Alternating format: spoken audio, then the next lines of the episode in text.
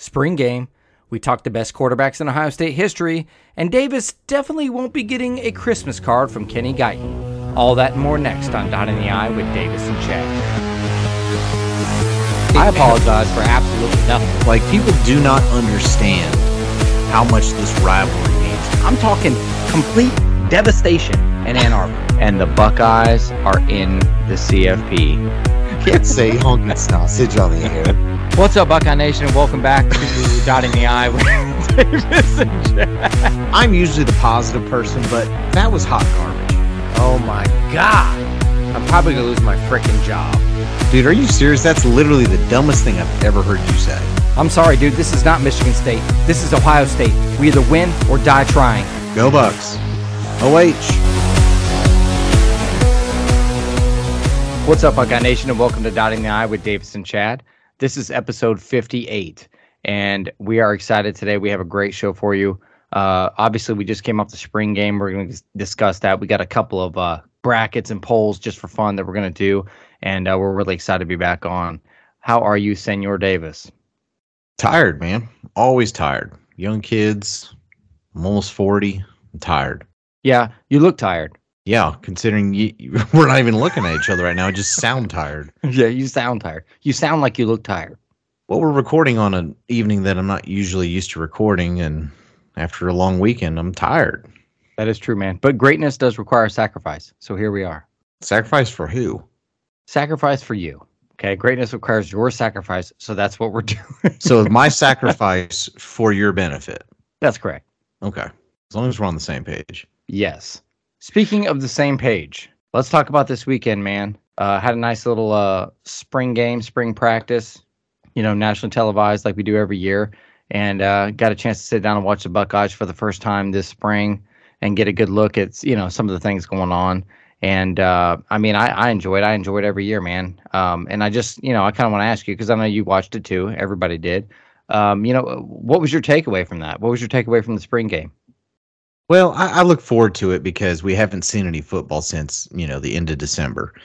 And I am antsy and I can't wait to see the the players back on the field and just some sort of game format. But I'm not going to lie to you. Every time I start watching these spring games, I'm just kind of like, eh, this is kind of boring a little bit. Like, you know, it's so vanilla with what they do. There's no rhythm to anything. They're constantly switching people in and out.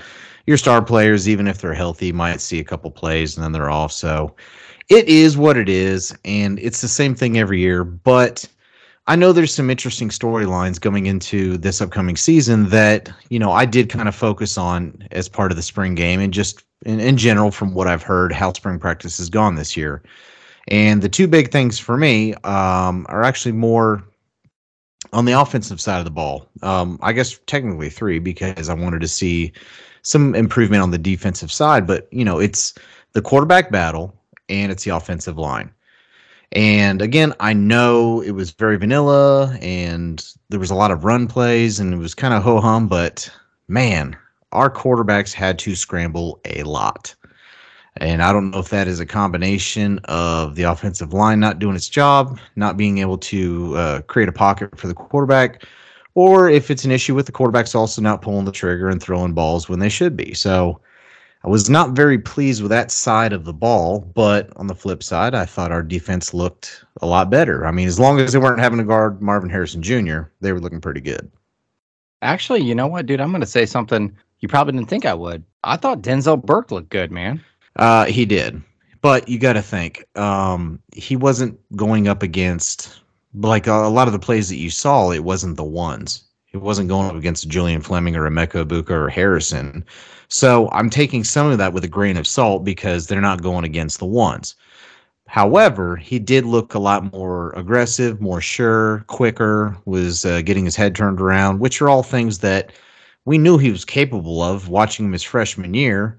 So yes, I, am feeling good about him and uh, the new transfer from Ole Miss. Uh, he looked pretty solid as well. Yeah, he did. Um, and thing I like about him is kind of his determination. They talked about him kind of, you know, in the pregame thing, and they said, you know, he came into Ohio State and said, "I'm not here to sit the bench. I'm here to play." And I like that. You know what I mean? Like, come out and earn your spot. And it, it looks like he's trying to do that. So I, I really do appreciate that.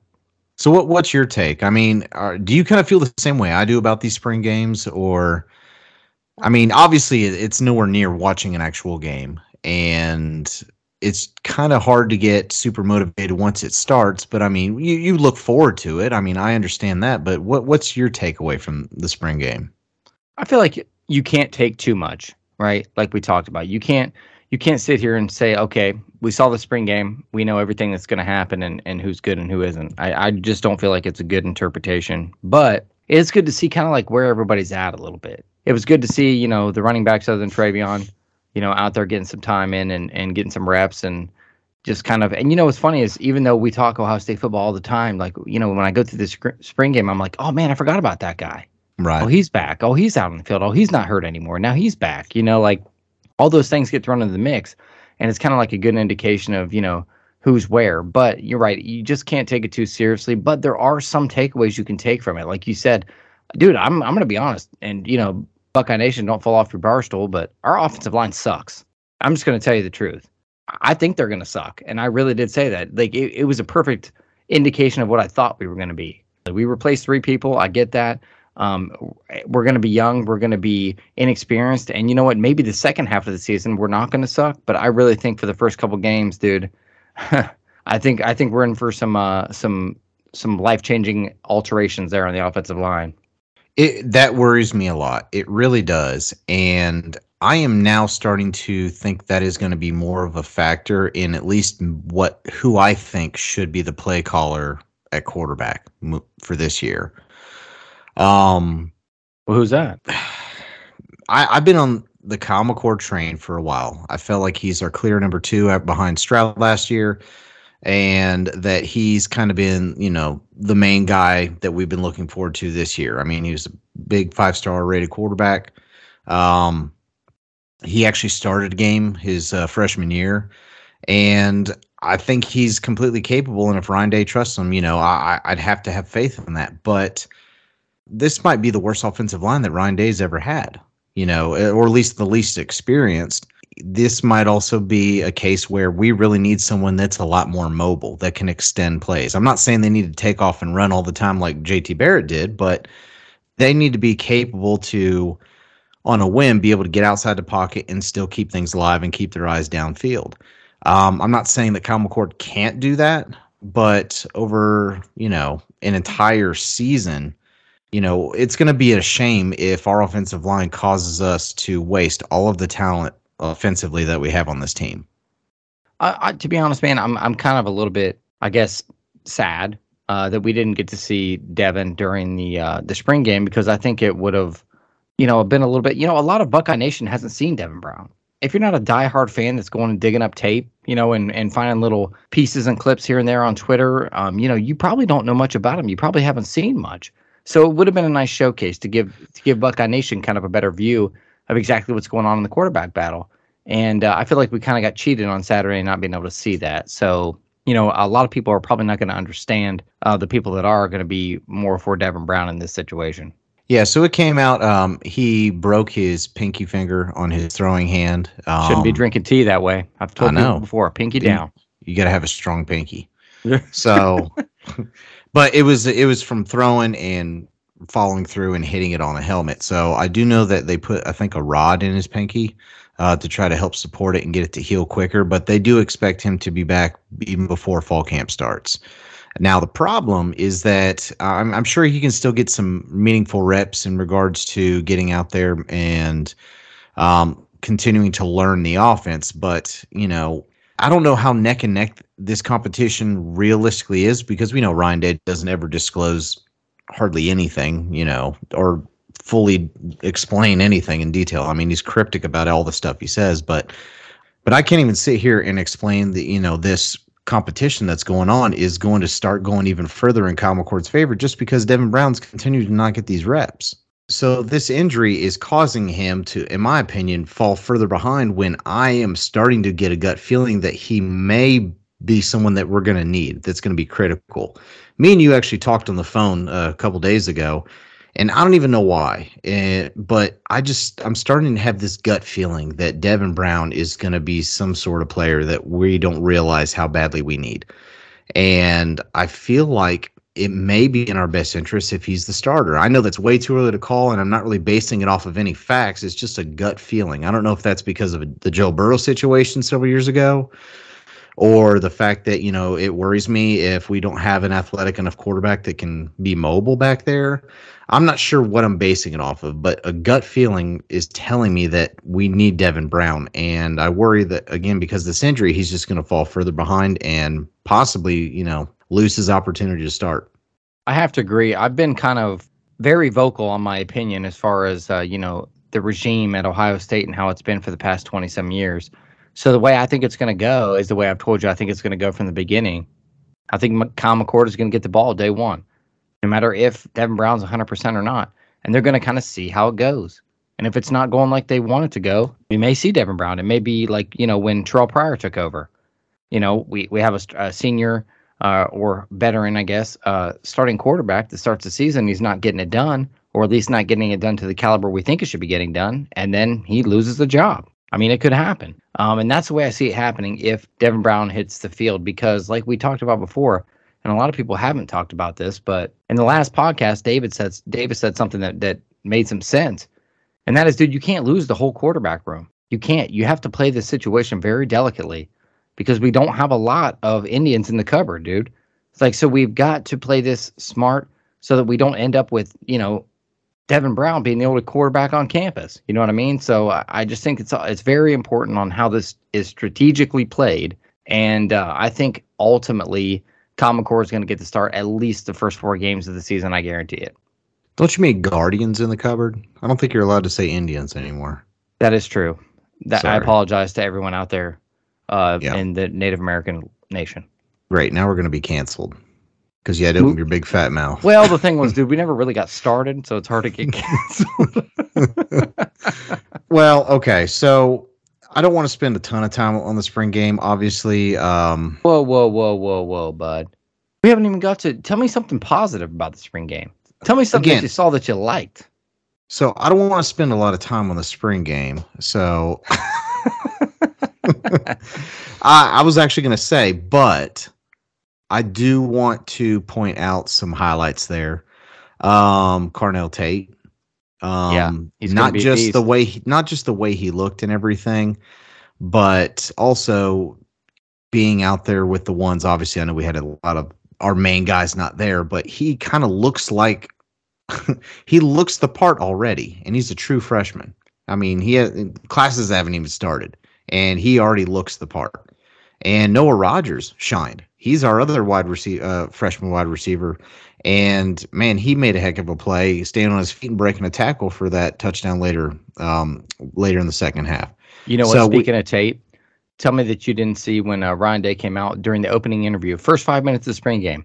They asked uh, one the person, like, "Who should we be looking yep. for?" Oh yeah, we should be looking at Carnell Tate, and there's also a bunch of other people we should be looking. But he pointed him out directly. Like you need to look that's at the only kid. name he mentioned. Yeah, that's yep. the only name he mentioned by name.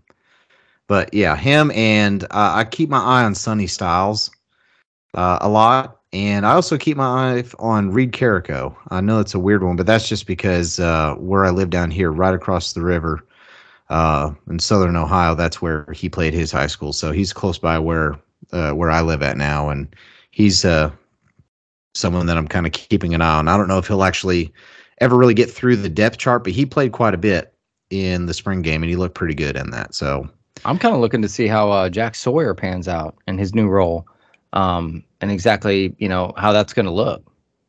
I think he's going to do well because I think that's what he he's best at. I mean, I think they had him out of position last year. I don't think that was any argument. I think you agreed upon that as well.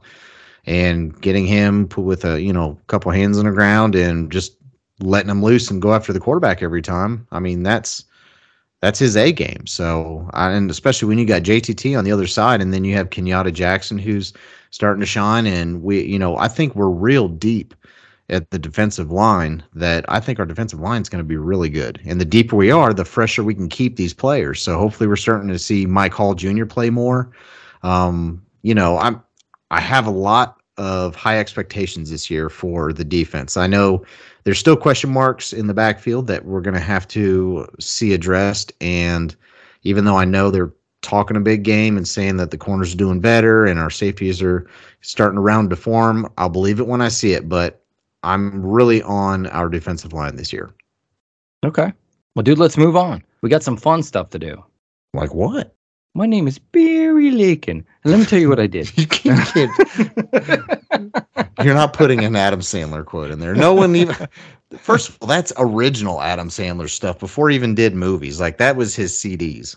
Uh, that was things that you couldn't play in the public today, or you get completely like canceled. Yeah, you couldn't do that today. What he did then. But, Yeah. uh, but let me tell you what I did. Okay. um. So tell them tell them what we got going on, man. I didn't. I'll be honest, and I know this is probably bad of me as a fan, especially someone that runs and helps around an Ohio State podcast. But I really didn't get a chance to follow the uh, uh, that coaching um, clinic that they did, uh, where you got a chance to see Urban and John Cooper and Jim Tressel and Ryan Day all sitting there with Kirk Herbstreit, and they were discussing some things. I read some of the quotes, but I didn't get a chance to follow much. But I I know that's going to be a little bit of our initial discussion or something that we're going to talk about this episode, kind of about, you know, the coaching history, I guess, over the last, what, you know, 20, 30 years. Um, but what was your take on? I mean, did you get a chance to watch it or did you just kind of follow along like I did? Yeah, I kind of followed along, but when I watched it, and I, I proposed this to you the other night, is that I thought to myself, you got all four of these Ohio State coaches up there, okay? Each of them great in their own rights, okay, in, in certain aspects of the game. Some of them better than others. And I thought to myself, where do you rank these four in Ohio State history? Like if you're looking at John Cooper, Ryan Day, uh, Jim Tressel, and Urban Meyer, in what order do you put them in your coaching regime over the past I guess that I mean that encompasses quite a bit. I mean, I think what Cooper took over in '88, and I think he was like coach from '88 to 2000, and then Tressel took Mhm. over. So that's that's a wide range, you know, 1988 to present. So Yeah. you know, there's a lot of ground there. But I thought to myself, dude, where, where if you had to rank those one through four, what how would you do it? I would probably put I would probably put Urban at one, the very close second of Jim Tressel at two. And then I would probably put three three Ryan Day, four Cooper. And I think that group is just as close, very similar to how close one and two are. So that's kind of where I sit. And I can explain I'll explain here in a little bit, but what what's your top four or what's your what's your order of ranking with those four coaches? Well, I put Urban number one for two reasons, I guess. Um, when I look at him and Jim Tressel, I look at a bunch of different things. But some of the things that actually stood out was that, um, you know, I feel like Urban kind of had a change, um, changing of the guard as far as Big Ten football is concerned. Um, he kind of changed the game up a lot in the Big Ten, and I think that's something we can hang our hat on. He kind of brought us into the now um, and away from like the Big Ten smash mouth football, which we were under Jim Tressel, winning thirteen to ten, you know, kind of deal. Which which I appreciated because I told you before, although I enjoyed Jim Tressel's tenure, um, it was just boring as all get out to watch for me offensively. Defense and special teams was great, but offense just was a snooze fest. But um, so I put Urban number one, um, and also Urban brought you Ryan Day. Ryan Day brought you by Urban Meyer. Um, so that that gives me a little bit leg up as well. Um, and then I went Jim Tressel. And after that, dude, I had a huge argument in my head about the next two. Because immediately I went, it's Ryan Day. And I thought, you know what? Let me look up everybody's statistics and see, you know, who it really is. You know what I mean? Like maybe, you know, maybe there's something. Yeah, I know everybody gets on John Cooper because he lost to Michigan. I get it. But let's look at his entire body of work. So I did. And um, he lost a lot. well, I guess that's what happens when you look up somebody's body. Uh, two ten and one versus Michigan. Um, but if you look, if you think about it, he's got more wins than Ryan Day does versus Michigan. You know, got more out, Big of, Ten a- out of out of more attempts, of course. Out Yeah, of more listen here, dude. I mean, O- you're looking holistically. number- Only number that matters is that first number, man. Well, that's if you want that number to matter. And I do. so therefore, it matters. so therefore it does. But, listen, um, I agree. I had a hard time, dude. But I still put Ryan Day over upon John Cooper. So I, I mean, but I, I'm going to tell you that was closer to me than Jim Tressel and Urban was. Um, well, I, I found it the other way around. I think Ryan Day's got a little bit more of a leg up, and for reasons I'll say here, not just statistically, because you know he's not done yet, and he's only been the head coach for what the last four years, three years. I, uh, four, three and a half, whatever you want To to. be it. honest, it's that very statement is the reason why I had such trouble with it. I understand. I mean, because you're also asking yourself to project the future because Ryan Day's coaching history is not finished, and Right. it could be short lived after the end of the season, which is a possibility, or it We'll could be know in November. It could be long term. I mean, I'll say we'll let you know in November. so I, I want to talk more about this Urban against Tressel um, comparison because for me, it's a little bit closer than I think you thought it was, which is not to say right or wrong, but if you think Jim Tressel, um, amazing record against the team up north, um, won us the national title, got us to another national championship game. Um, and he did a lot of that with less than stellar quarterback play. Uh, national title games was Craig Krenzel and Todd Boeckman. I mean, the best quarterback he had, and for uh, I take it back, he, we got to three national title games. I apologize. Um, he also got us there with um, Troy Smith, um, which Troy Smith was better. Um, definitely something that we're going to, you know, talk about here later in this episode. But uh, I mean, three times he got to a national championship game, which was even harder when they only took two teams, not just a playoff. And Urban only got us to one national title game. So for me, that made it really difficult because part of me still wanted to go with Jim Tressel because, you know, I really enjoyed when our defense was stellar. And for me, I don't, I know we've talked about it, but I actually really enjoy watching a good defense play. Like I'll be honest, watching Georgia the last couple years, uh, I'm not, I'm not rooting for them at all. I mean, if anything, I want them to not do well, but I'm still watching in astonishment at how quick and physical um, and lock down their defenses. I think And it's very That's just- entertaining to watch. Yeah, that's just your personal taste. You you you, you prefer that brand of football. Right. So so that helps too. But I also like what Urban brought in with the offense. He completely changed, like you had mentioned, not just Ohio State, but the Big Ten in recruiting nationally, because that was a big Jim Tressel thing was he would get the Ohio boys, right? From the Midwest. And that was predominantly what a lot of our team was based on. You did not have a lot of out of state kids, or at least, you know, highly rated out of state kids on the team. And Urban kind of changed that. And also in doing so, eh, you know, he kind of modernized the offense. And we went from being a, you know, three yards in a cloud of dust to so this crazy sp- spread attack, RPO, like all these new things that were extremely different for the Big Ten. And there was a lot of success. But at the same token, I feel like ever since Urban took over, our defense had been declining little by little. And I feel a lot of that was because even though I know Urban didn't actually coach the offense nor the defense, you know, he pretty much let the both coordinators take over that. But I think a lot had to do with recruiting.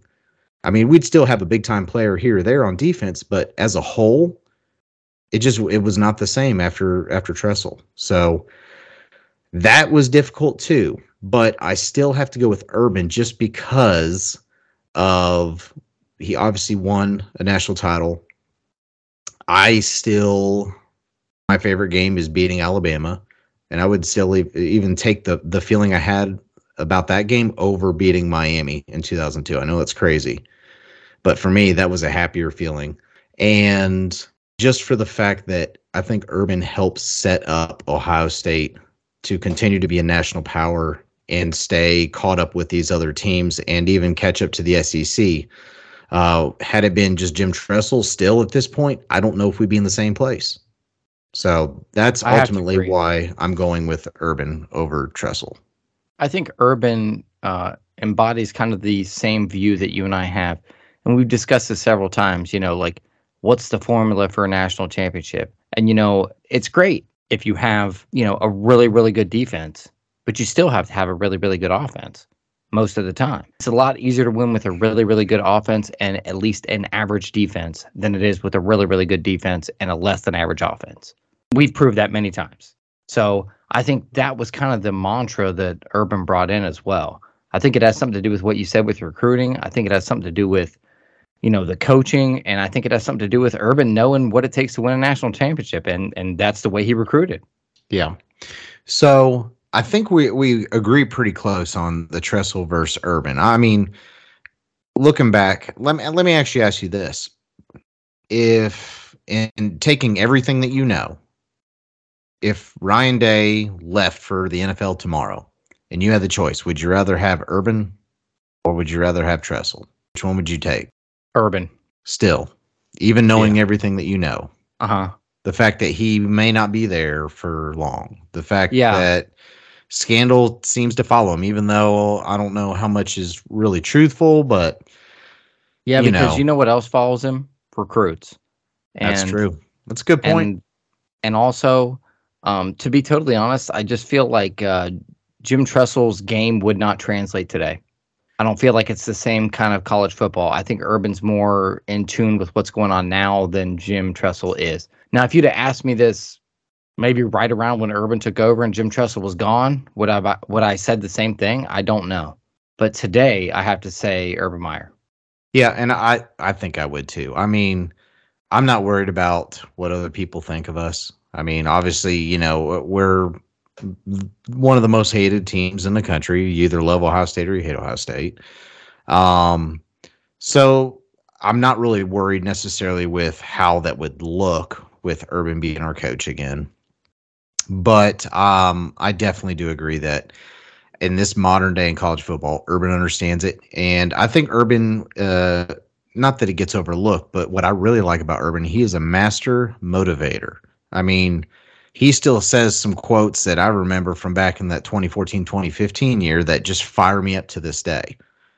And I just think that, you know, that's really uh, an important key to this puzzle. I mean, uh, I think he is hard on kids and he gets the most out of them, but he also can be a very hated coach at times. But I mean, with what usually gets produced on the field and the fact that he doesn't want anything other than the best, you know, means a lot. Jim Tressel, though, is like one of the most well respected, best human beings that you can possibly imagine. I mean, I would love for my kids, if they played football when they get older, to play for him, you know? But I guess as a fan, as I sit right now, you know, it would definitely probably be Urban. Yep, I gotta agree, man. So, what about your difference uh, that you said between Cooper and Day? I know you hit on it a little bit, but It's the un it's the unseen. Do I think that Ryan Day is a better football coach than John Cooper? Absolutely. But it's the same mindset that we have every year, like when I talk about the CFP. When you look more at, hey, what could they be? The eye test, right? Okay, I think Ryan Day is a better football coach. And I'm looking at what have they done? What numbers are next to their names? What statistics are next to their names? You know, that's what I'm looking at. So when I put it in that perspective, it made the race a little bit closer for me because I'm looking at his entire body of work. And, you know, to be honest, uh, Cooper has more titles, more Big Ten titles than Ryan Day. Um, he coached a lot longer. And you know what? When I think back about my childhood and John Cooper, did we lose to Michigan? We sure did. You Quite bet your sweet times. ass we did. quite a few times. It's one of the reasons why I'm I was so skittish about the the rivalry until we went on that, you know, 20 year span where we only lost what, two times. True. But just like Ryan Day, they're so comparable to me because just like Ryan Day, we won most of our other games. Yeah, I mean, there, well, there were several teams that John Cooper had that should have been national title contenders, if not won the national title that year. And not being able to get through the team up north at the end of the year derailed it completely. exactly. and- but you know what? The format's different. And, and. Ryan Day has kind of done the same thing. Now, the only difference is I think Ryan Day hasn't had a complete team yet, with the exception of the 2019 year. And the 2019 year is, man, it's just kind of an anomaly. I mean, that was a tough game, you know, losing to Clemson the way we did. But other than that, I don't think Ryan Day has had a true national title contending team all the way around. I thought, you know, even though we were one point away from really winning the title last year, we, there were still holes in the defense. You know, there were still issues. I mean, we we also had the injury bug all year. Yep. So See, I I, love actually to- looked at it just would like love you to see- look at it. Well, I would love to see Ryan Day finally get a year like 2019 because I, that was only his that was his first actually his first full year coaching. So I would love for Ryan Day to get another crack at it, knowing what he knows now, with a team offensively, defensively as a whole that is on par with what that 2019 team was. I mean, yeah, but I just, I don't know, man. I had to go to the eye test, which I usually don't do, but I had Yeah, to go to the eye test. You're not a big fan of your eyes. No, I'm not. I can't see anything. I, they told me I needed glasses, dude, when I got out of the Marine Corps in 2008, and it's 2023. I still don't have glasses. But you don't read though. That is true. Um, just braille these days. Yeah, yeah, just braille. It's not. yeah. It's not that you don't want to. You just don't know how to read. That's true. Um, sound it out. It never worked for me. But um, To he, to oh, sorry, that's the. the yeah. But yeah, I, I had to go back to the eye test because when I look at the two, I mean, and you know what? Next time Ryan Day does something uh, good, like he wins a Big Ten title, or you know, you know, maybe we you know make it far or get to the Natty again, or something like that. You know what I mean? I'll probably be able to put him a little bit higher on that list. But when I looked at it, dude, I had to go back to the eye test to say, okay, who do you really think is a better football coach? And for that, I had to pick Ryan Day. But other than that, when I line up the stats and I line up the wins and losses and stuff like that, it's really hard to separate the two. Yeah. And I think the gap is so big between those top two coaches and Ryan Day at this point that Ryan Day could go undefeated and win the national title this year, and he's still not in the conversation. That is true. I I, I can agree with that statement. Uh, I'm not saying that, you know, because he has more years to go. And I think if he's a multiple title winner and he improves his record against the team up north, then absolutely he's in he's in the argument. But as of right now, he's years and years away from super successful seasons to even get in the conversation. Yep. I agree. man. So let's get to the last part of our episode, which is actually going to be something really fun and something that I think we're going to start trying to do in our off season, uh, at least each episode or every few episodes during our off season is, and I know we're late to the bracket. I mean, I know the tournament's already over, but uh, we decided to do a bracket with just quarterbacks, and we went back over the last 30 years um 30 35 years. Actually i think since we we said since we were born so about the last 40 years uh took the top 16 quarterbacks. And actually these are pretty much all starters with the exception of maybe one or two. And uh, what i did was i went ahead and ranked them without your approval because we're going to debate these but we ranked them and then i put them into a 16 team bracket I know. I already told you. You pissed me off on one of them. i'm sure i did Go on. so, what I'm going to do first is I'm going to read off the quarterbacks again by ranking, and then we're going to go matchup by matchup, and we are going to come out with a winner from each matchup, and then basically work this thing all the way down till we have a winner. Okay. All right. So I definitely think that when we get to ones that we feel a lot more strongly about that we agree with, we don't spend a lot of time on because we're going to have some ones that are a little bit closer that I'm sure are going to take up some more argument time. But at the end of the day, I know I'm either going to have to give a little and give you a win on one of those, even if I don't agree or whatever, or we'll, or we'll be sitting here arguing for the entire night. so Yeah. we'll have to come to some agreement. Okay. So here is the list, and this is the rankings. So your number one seed is Justin Fields. Number two is Dwayne Haskins. Three is Troy Smith. Four is CJ Stroud. Five is Terrelle Pryor. Six is Braxton Miller. Seven is JT Barrett. Uh, eight is Cardale Jones. Nine is Stanley Jackson. 10 is Craig Krenzel. 11 is Joe Germaine. 12 is Kirk Herbstreit. 13 is Kenny Guiton. 14 is Todd Boeckman. 15 is Steve Bellisari. And your 16 seed is Justin Zwick. So let's move to our 1v16 matchup Justin Fields, Justin Zwick. Who you got? Mm, Battle of the Justins. It is, and that was not intentional. It just worked out that yes, way. it was. It was not intentional. It was intentional. I looked at some of these things, and some of it was malicious. It was first of all. All right, tell me, Justin Zwick, what seed would you put him at? sixteen. Exactly. So I make my I state my point.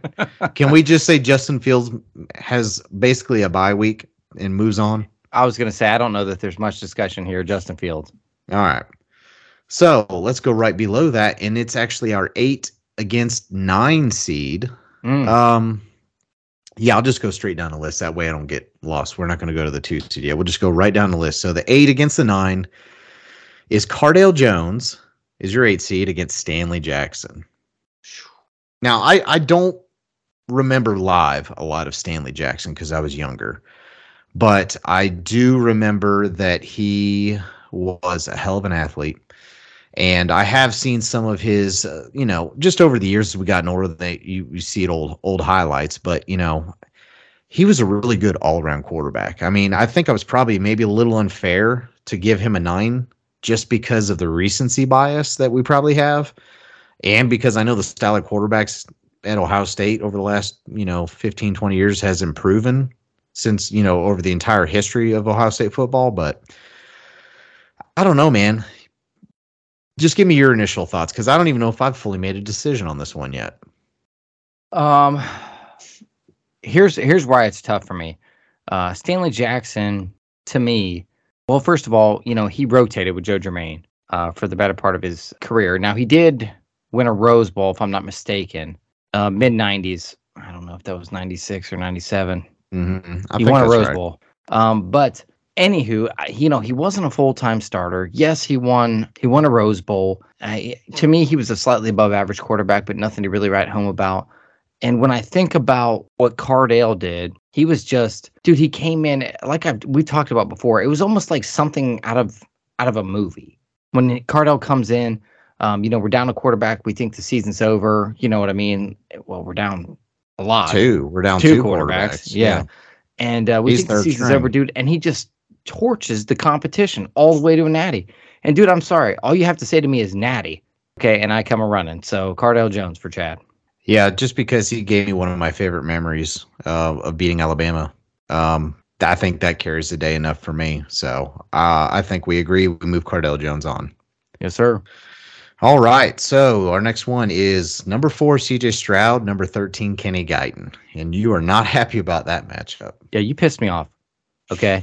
It was not intentional. How dare you disrespect Kenny G that way? First of all, can CJ play the clarinet? No, he cannot. That's number one.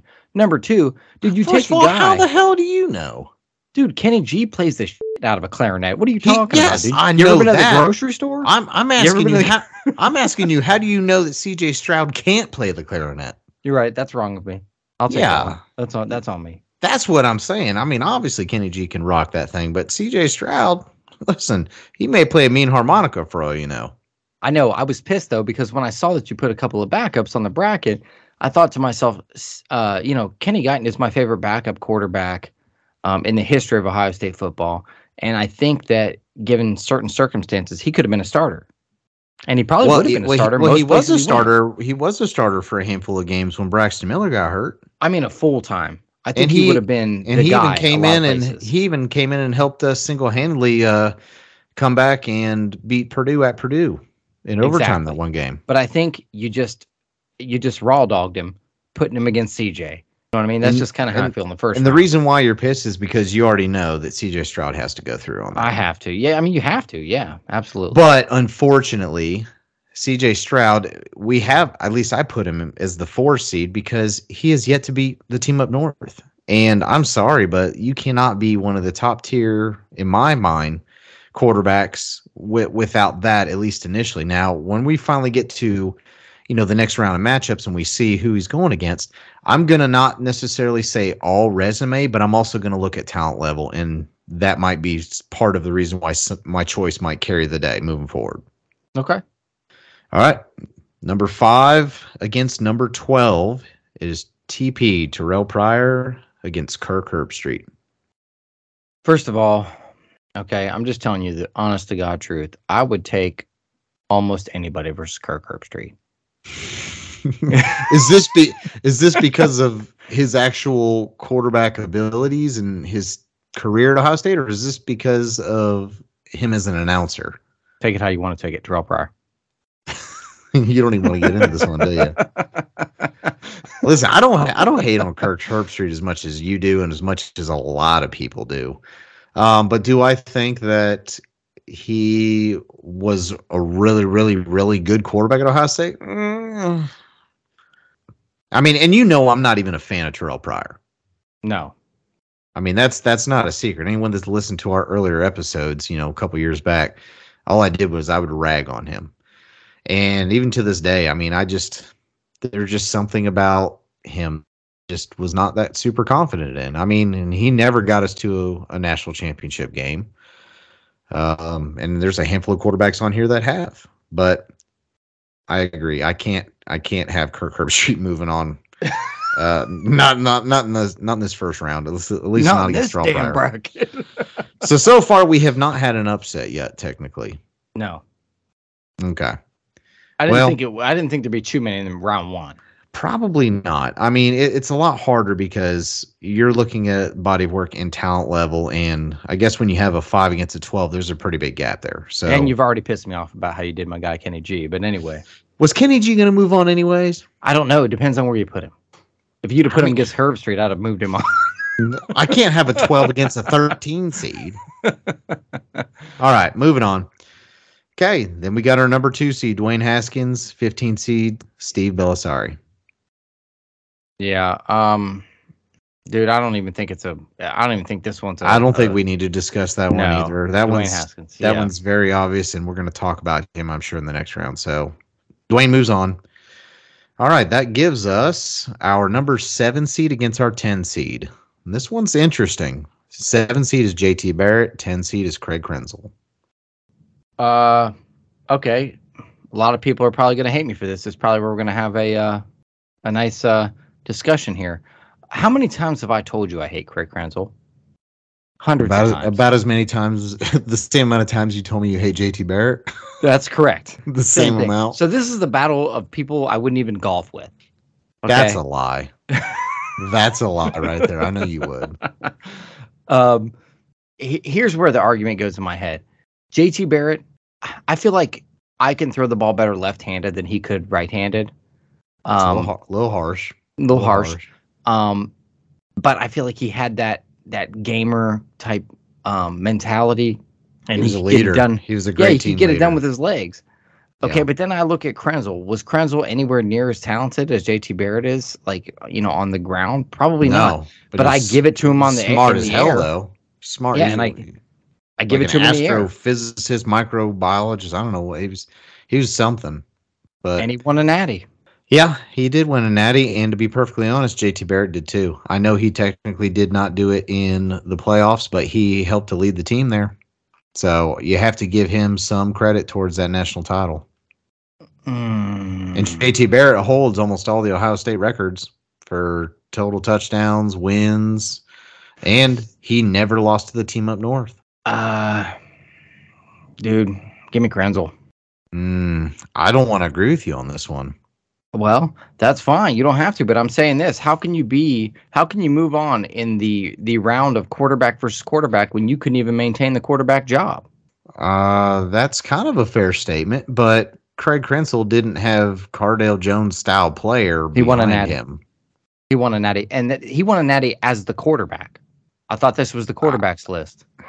All right, I'll let you have this one, but you owe me you owe me one later in this bracket if we I don't can't know. agree. I could see both ways. I'm just being an asshole because that's what I that's what well, I did. know, but listen, as much as JT Barrett pissed us off a handful of times, his career is still undeniable. His overall career, and His if you want career, his his record, his record against Team Up North, his um, rushing career. That's what I, I just want to make that clear. Sure, fine. It- Okay. His rushing career does that Okay. make you happy? Yeah, we ran. Do you um, feel good about it now? Yes, he ran the. He basically, you know, ran a direct snap offense for his entire time there. Well, guess what? It was effective. So anyone smart, if it works, keep doing it. Oh, I know I hate on him, dude. He's. I I don't have anything against him as a person or anything like that. I just, I couldn't It- stand the fact that he was such a terrible passer, such a terrible passer. Craig Krenzel wasn't necessarily slinging the rock either.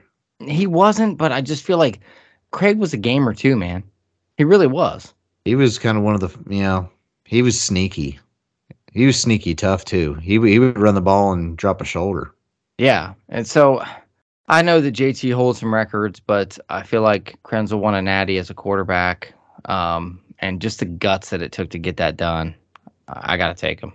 All right, I'll go with you on this because we have to agree, or else, or else we'd be sitting here all night. So I'll give you that one, and that is our first upset of the bracket. That is a ten beating a seven seed.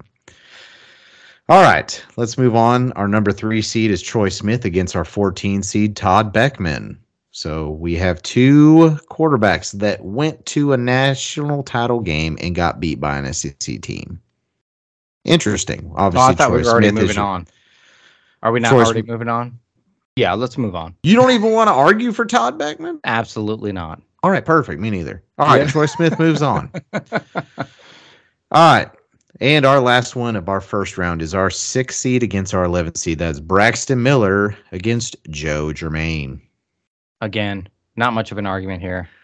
Uh, Give me I, Braxton. I think there there could be a, a fair argument for both sides, but I think this one is definitely clearly Braxton. Um, not just for what he's done at the quarterback position, but just the fact that he's a freaky good athlete.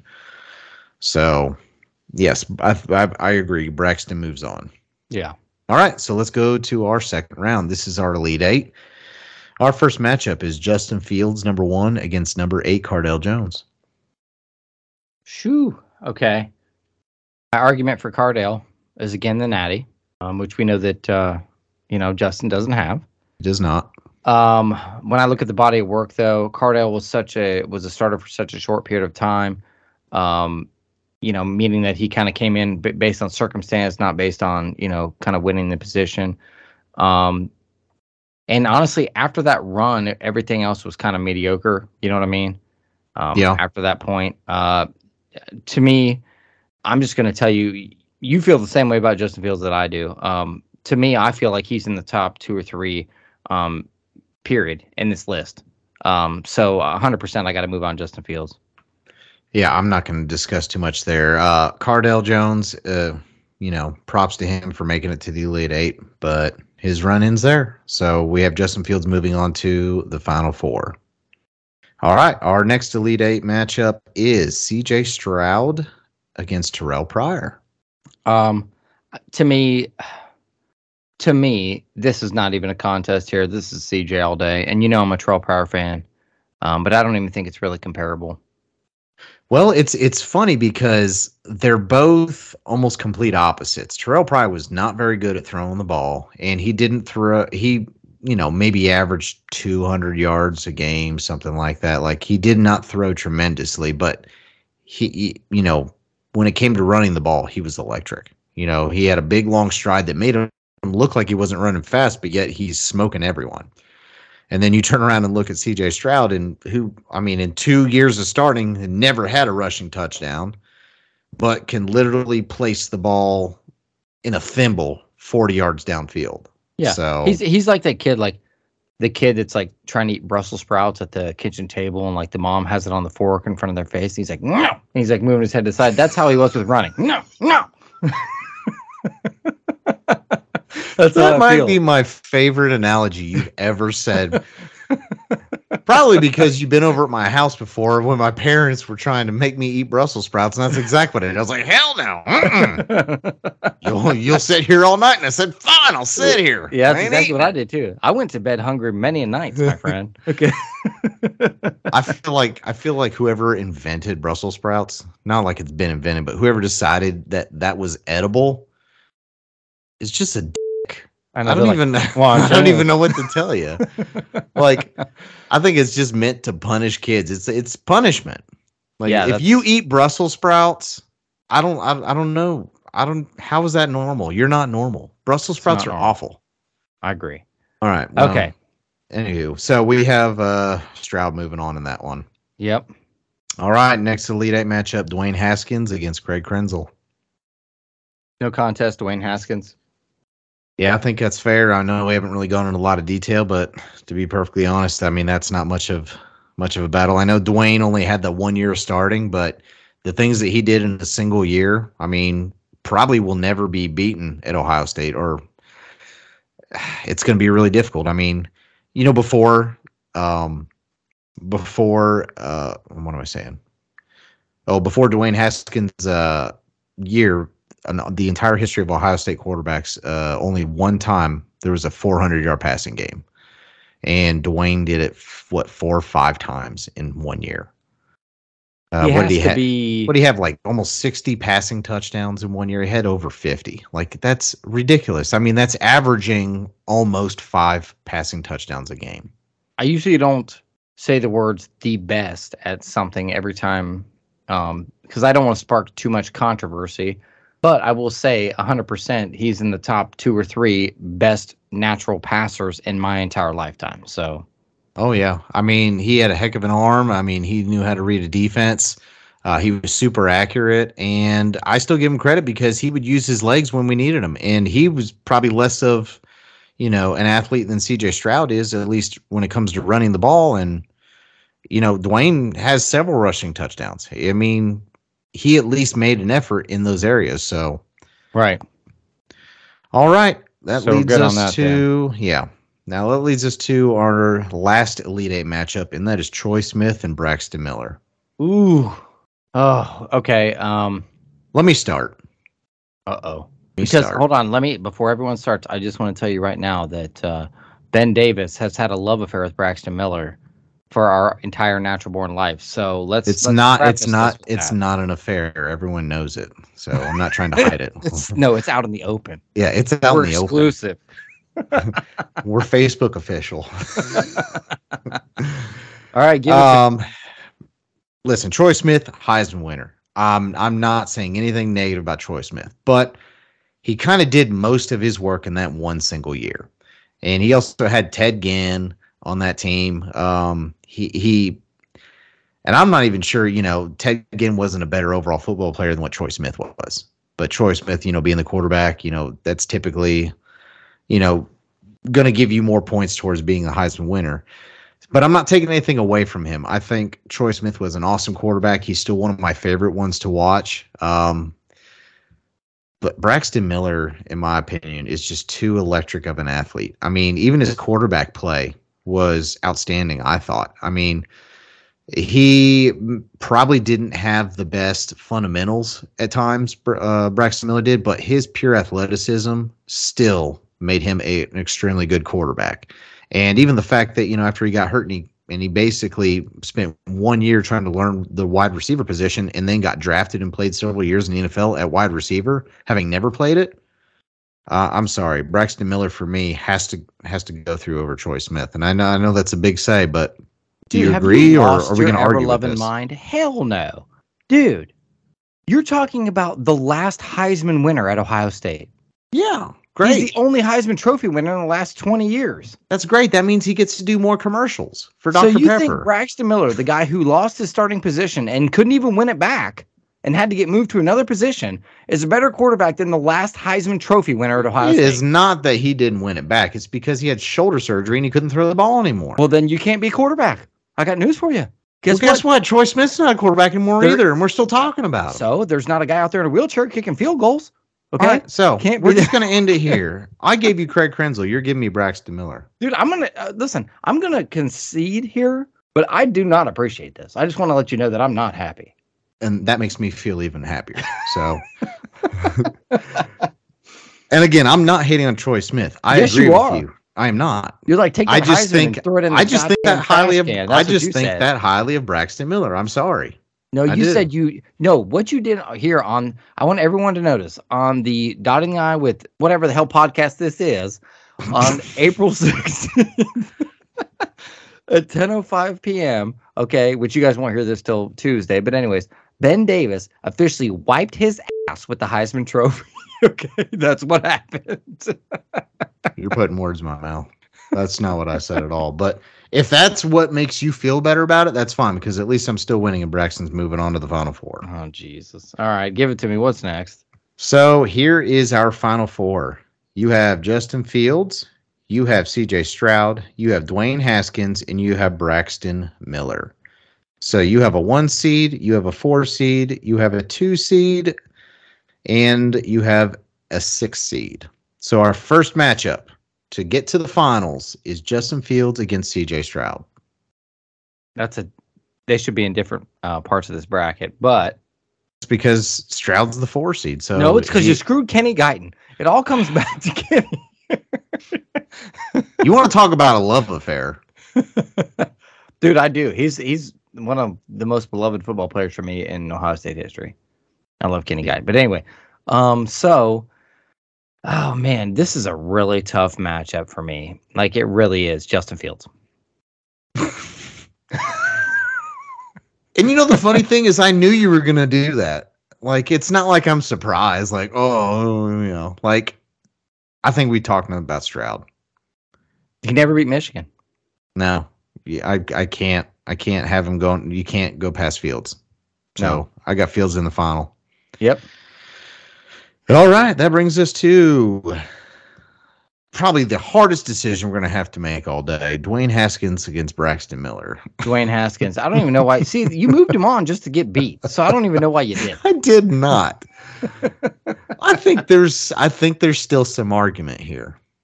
First of all, you shouldn't have won the last argument, and now you're bringing them on even farther. You shouldn't have won the Krenzel argument, but yet I gave you that one.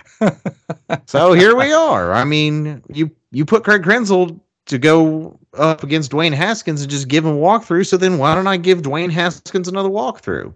All right, sounds good. I think me. the man I think the man's earned it. yeah, he has.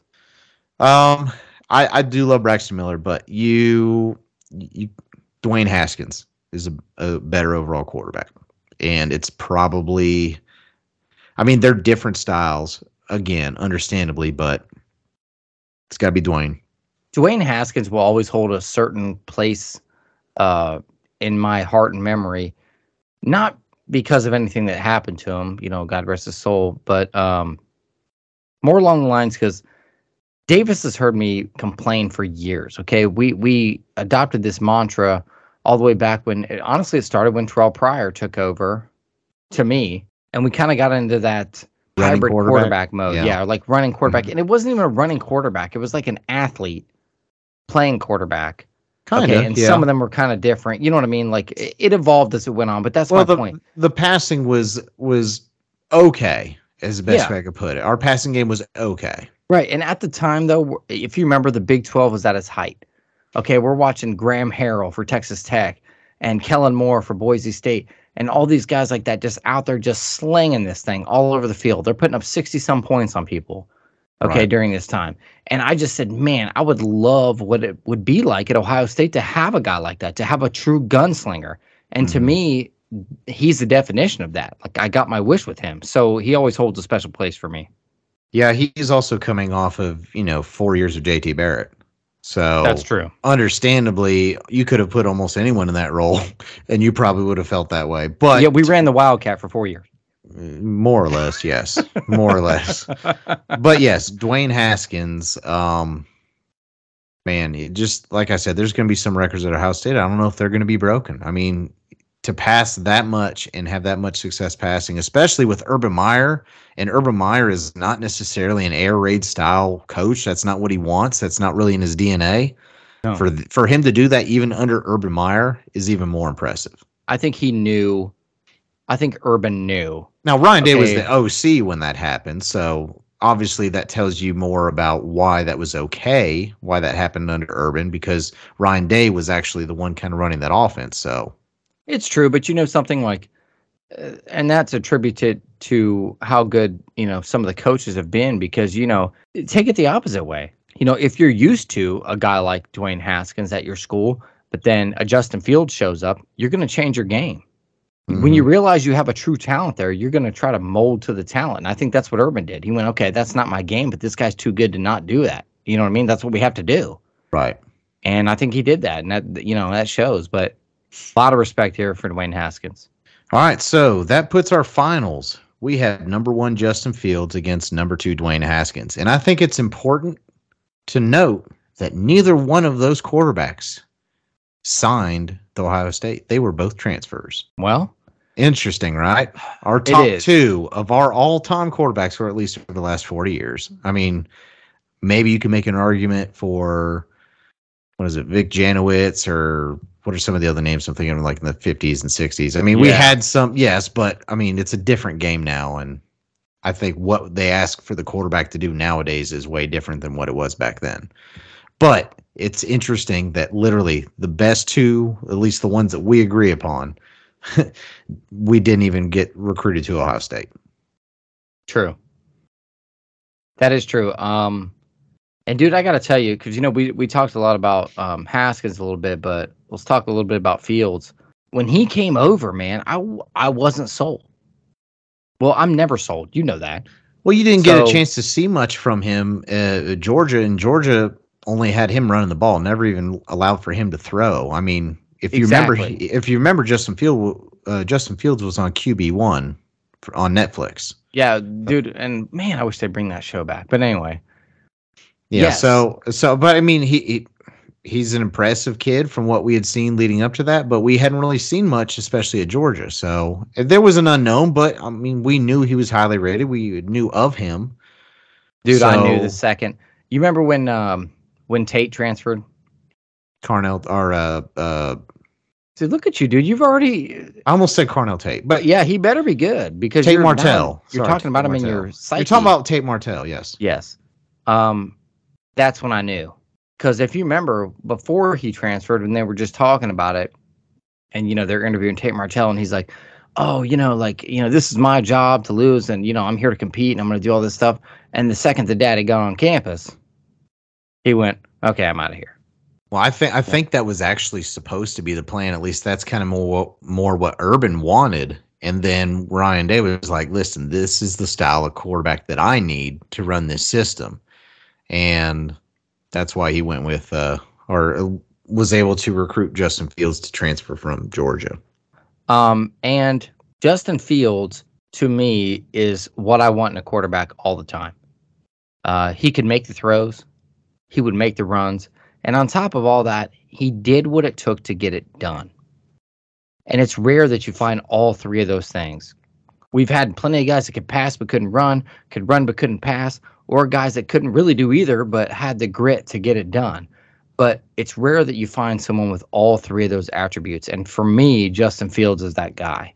Yeah, he, he gets an A grade for all three of those categories. He's an A runner, he's an A passer, and he's an A leader and uh, a gamer.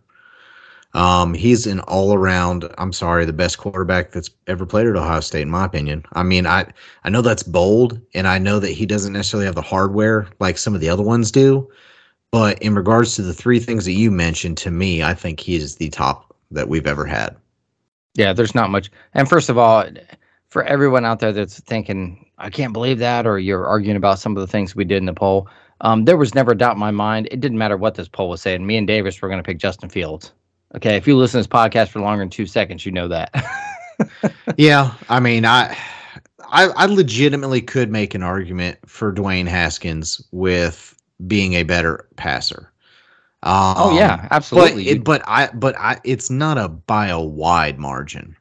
Um, I think there's, I think Dwayne is definitely the better passer, but um, Fields has so many intangibles about him. I mean, I still cannot forget the the hit he took in the Clemson game in 29 uh 2020 yes in 2020 and was supposed to be our revenge game you know from getting beat by Clemson the year before in the playoffs. And he takes that lick and basically I don't know probably fractures some ribs and basically has to come out for a play comes right back in on his very next play and throws a touchdown pass and hobbles his butt back to the sideline and gets worked on. And then proceeds to absolutely dominate Clemson for the entire rest of the game with being probably, you know, if that would have happened to us, we'd be bedridden for like a week. And he's oh out there God, slinging the rock around and just putting it on Clemson. Yeah. And I couldn't sit there. I mean, I don't, I couldn't tell you very many guys on that list at all that could even come out, you know, go back out onto the field and do anything, let alone to the level that Justin Fields did. So Justin Fields is I mean, I think he's gonna. I think he's the the standard for Ohio yeah. State quarterbacks, and I think Ryan Day knows that. And Ryan Day's having a hard time trying to fill that same standard too because he knew what he had for those two years. And he tried to fill it with Stroud. And if maybe Stroud could have been more the player he was against Georgia, Stroud could be and had a better record against the team at North. Stroud could legitimately be in the conversation because I thought he had potential. Put this all in perspective too this is why I'm so people are like, man, why are you so glass half empty all the time? Especially like, you know, we're talking about this year's quarterback battle. Because, dude, we have been overly spoiled over the years. So we've had so many quarterbacks that have had different attributes, right? We talked about it. We've had runners, we've had passers, we've had combo guys, we've had all kind of stuff like that. But somehow they've all got it done to a certain extent. You know what I mean? Like we've won Big Ten titles, we've went to natties, we've won natties. You know, we've you know we've done it all during those times. But that's why I'm so like critical about it. Like when I'm looking at this QB race and I'm looking at everything going on, man, it's been a long time where we're coming into a season not fully really knowing who the starting quarterback's going to be. To me, it's it goes back to when Terrelle Pryor took over. I'm sorry, that's when it goes back to that we didn't think he was going to be the starting quarterback, and then it evolved into him being the starting quarterback. Ever since then, though, we've pretty much known. You know what I mean? We've known every year who's going to be the starting quarterback. This is the first true, to me, quarterback battle that I can remember in quite a while. Yeah, so that's I mean, where so you honestly have no idea. You don't have any idea. I mean, and obviously, the seen... JT Barrett Cardale issue from 2015 was kind of in the same boat, but it always kind of felt like it was still JT Barrett the starter, didn't it? It Even did. though I know they started Cardale, but JT Barrett came in and did his work too. Well, because they had to. That's the thing, though. They were put in that. They were put in that by circumstance. How are you going to tell a guy that wants a, that wins a national championship for you that he's no longer the starting quarterback? That's true. You know what yeah. I mean? So like, no, I understand completely. Yeah, like they were shoved into that position where I don't feel like we've had like a natural from day one quarterback battle in camp to see who the starter is going to be in many years, and this be, is the first one. It's going to be interesting, man. Yeah, so I'm super skeptical about it, man, and, and I don't know who's going to come out on top. Um, and really, we don't have a lot of film and a lot of anything on either one. So it's kind of, you know, yeah, okay, they were both highly recruited, a five star and a four star recruit. I get that, but like we've talked about before, that means nothing to me. It doesn't. So it's like, okay, who has that thing? Like you said, I want the gamer. At the end I of the agree. day, that's what I want. I agree. So uh, if you enjoyed that, um, that bracket talk. I mean, I know I enjoy talking uh, about that stuff, and I know you do too, Chad. And can't stand. I, yeah, sure. That's the whole reason we started this damn podcast. Let's do that. But uh, I think you know if, if that's something that you like, uh, we're definitely probably going to be doing that. I wouldn't say every single off-season episode, but at least maybe once a month. Uh, we'll try it this off season. I mean, I know it's pretty limited because once we go through it for a whole year, we're not going to you know do it again next year. It's not going to really change that much, but uh, we'll try to do another position group next time. Um, and, and if you're listening, by the way, and you heard this list and you're just in your car making a stank face at every single choice we made, tell us who you'd pick. Yeah, we'd love to hear. I mean, yeah, who's your number one? You can post on our Facebook page. Uh, we're on Twitter, but you better tell us why too. Don't just well, come empty-handed. All right, empty-handed. so maybe uh, next one we do is running backs. Yeah, I mean, I think it would be it's a good idea. We'll go down the you know the most popular position groups, and then we'll get into some more, you know, some defensive positions and stuff like that. Because, dude, you know, a, a good one to do too, man, that people probably don't think about. You know, I'd really like to do linemen. Um, and I'd also like to do um, kickers, man. Yeah, I mean, the, w- we have enough of an all season. I'm sure we could get to uh, a lot of these brackets uh, and probably cover almost every single position group. But you know, I I will at least say this: if let's say we'll do the running back, the running backs one next, um, we are going to set our standard that it has to be in our lifetime, which means 1983 and up, because we were both born in 83. Now, so unfortunately, we are not going to be picking Archie Griffin. Now, will JT Barrett be included in that poll as well? sure. um, no, it's not going to be included in that group. It's got to be a true running back. Uh, but also to be fair to the running back to make it more of a discussion we're not going to put archie in because arguably he's the best running back in ohio state history i mean you cannot win two heismans and that you know not be the carrying factor i'm Dude, sorry you just wiped your ass with a heisman not even 20 minutes ago don't tell now, me about heismans okay well, don't talk I'm, about i'm sitting here telling you that he would win it all but because we are doing it in our lifetime so 83 and up 1983 and up i think it's about time we wrap this thing up we've been at it for a little bit today yeah, let's wrap it up. Um, as usual, thanks everybody for listening. Uh, like I said, we got a lot of new stuff on the horizon coming.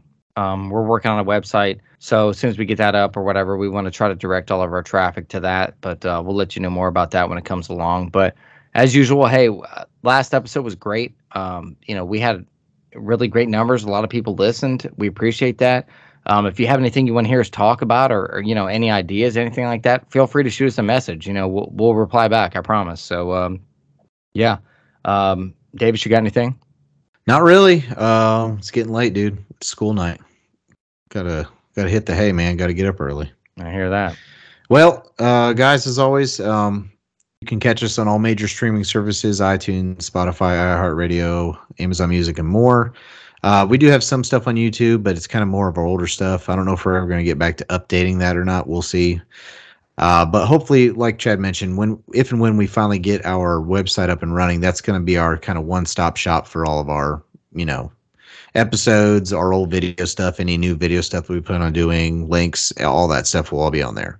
So hopefully, we'll try to get that rolling out this summer.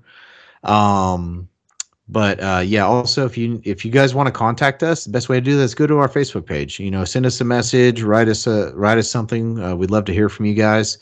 Uh, give us some more input because you know we're always looking for new ideas and new things to try, and you know we just have a blast doing this. And I'm glad that we finally get a chance to have an off season, so we we have the ability to have these fun topics because you know, when we're in season, we're kind of got to stay on schedule and, you know, we're focused on game week that we don't get a chance to do this fun stuff. I mean, the last time that we did that was what, you know, during the COVID year when we didn't think we were going to have a season. And that was the first time we, you know, our first season we even started this. So yeah. we were kind of a little rough around the edges, but at least we got to do those fun topics, you know. We don't really get a chance in season to do that. So yeah, we're we're definitely open to all kinds of stuff. But give us uh give us a shout out, reach out to us if you guys need anything and you know, just appreciate all the listeners. I mean, like Chad said, our numbers are growing. We're seeing uh, great things, even just from our first off season one. So, you know, just keep giving us a listen, subscribe to our uh, pages and all of that, and look forward to doing our next episode next time, guys. So until then, go Bucks. OH.